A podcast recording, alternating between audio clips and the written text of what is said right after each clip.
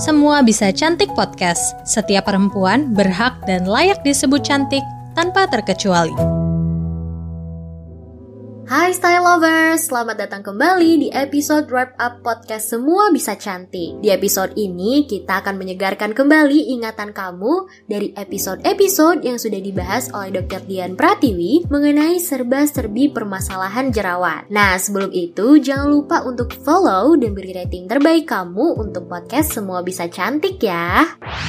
Sobat Medio, podcast Beginu yang dibawakan oleh Wisnu Nugroho, pemimpin redaksi Kompas.com siap bekali kamu dengan obrolan penuh wisdom mulai dari Dahlan Iskan, Najwa Shihab, Jason Ranti, dan sosok inspiratif lainnya. Persembahan Medio Podcast Network by KG Media dan Kompas.com hanya di Spotify.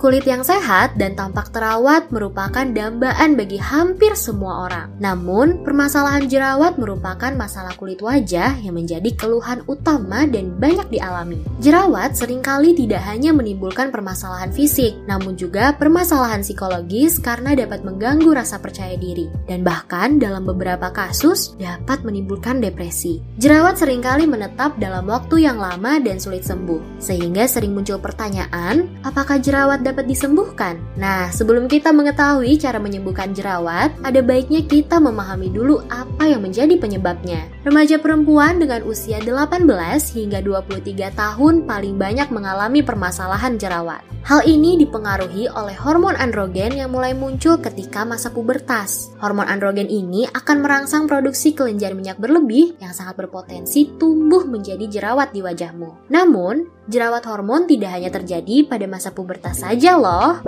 Meskipun sering ditemukan pada usia pubertas, jerawat karena hormon tidak hanya terjadi saat memasuki masa pubertas saja. Jerawat hormon dapat terjadi karena imbalance hormonal dalam tubuh dan juga menjelang siklus menstruasi. Ketidakseimbangan hormon ini akan mengakibatkan meningkatnya produksi sebum sehingga komedo lebih mudah terbentuk dan pori-pori mudah tersumbat dan berujung ke jerawat. Namun faktanya, jerawat hormon tidak hanya terjadi pada masa pubertas saja loh. Nah, nggak cuma itu style lovers. Jerawat juga tidak hanya muncul karena hormon saja, tapi juga dapat disebabkan oleh faktor genetik. Lalu, apakah benar jika ada riwayat keluarga dengan jerawat parah akan menurun ke anaknya? Faktanya, faktor genetik memang merupakan salah satu faktor risiko jerawat. Bahkan, 50-90% kasus jerawat memiliki keterlibatan faktor genetik. Riwayat jerawat dalam keluarga dapat menyebabkan tiga hal penting. Satu, jerawat umumnya akan mulai muncul di usia yang lebih muda. Dua, jumlah jerawatnya lebih banyak.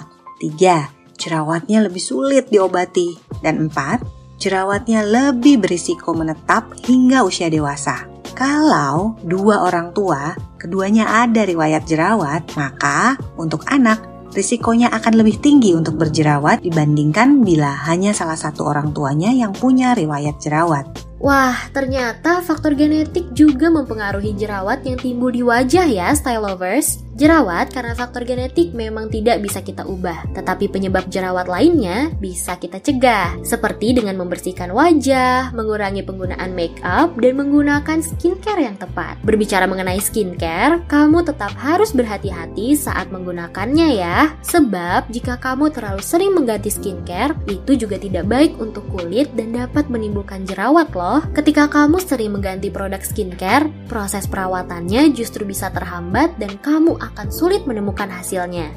Nah, skincare yang telah kita pilih perlu digunakan rutin dan teratur. Pada kasus jerawat, sedikitnya perlu waktu 1-3 bulan sebelum kita mendapatkan hasil yang optimal.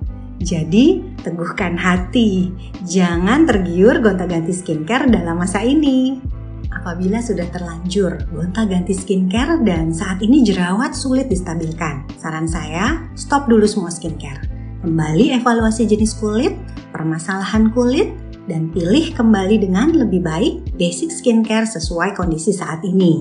Gunakan dengan rutin 1-3 bulan sambil evaluasi pola hidup kita. Style lovers, Jika kamu sering menggonta-ganti skincare, kamu akan kesulitan menemukan produk mana yang sebenarnya bekerja di kulitmu. Jadi, jangan terburu-buru ya. Ingat, semua butuh proses termasuk saat menggunakan skincare sekalipun. Nah, kalau menggonta-ganti skincare dapat menyebabkan jerawat, sama halnya dengan tidak menggunakan skincare. Kalau kamu termasuk dari yang jarang bahkan tidak menggunakan skincare sama sekali, sekarang saatnya kamu menggunakannya. Tujuan penggunaan skincare adalah untuk menciptakan kondisi yang bisa menghidrasi dan menyembuhkan kulit kita. Namun, tanpa skincare, kondisi kulit kita bisa akan menjadi lebih parah.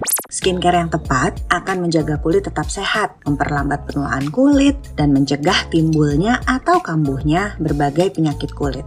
Kulit sehat akan terlihat segar, cerah, lembab, dan tentunya ini akan meningkatkan kepercayaan diri kita. Sebaliknya, Bila kulit tidak dirawat, maka berbagai penyakit kulit seperti jerawat, flek hitam, eksim, rosacea, berbagai infeksi akan mudah muncul dan kambuh.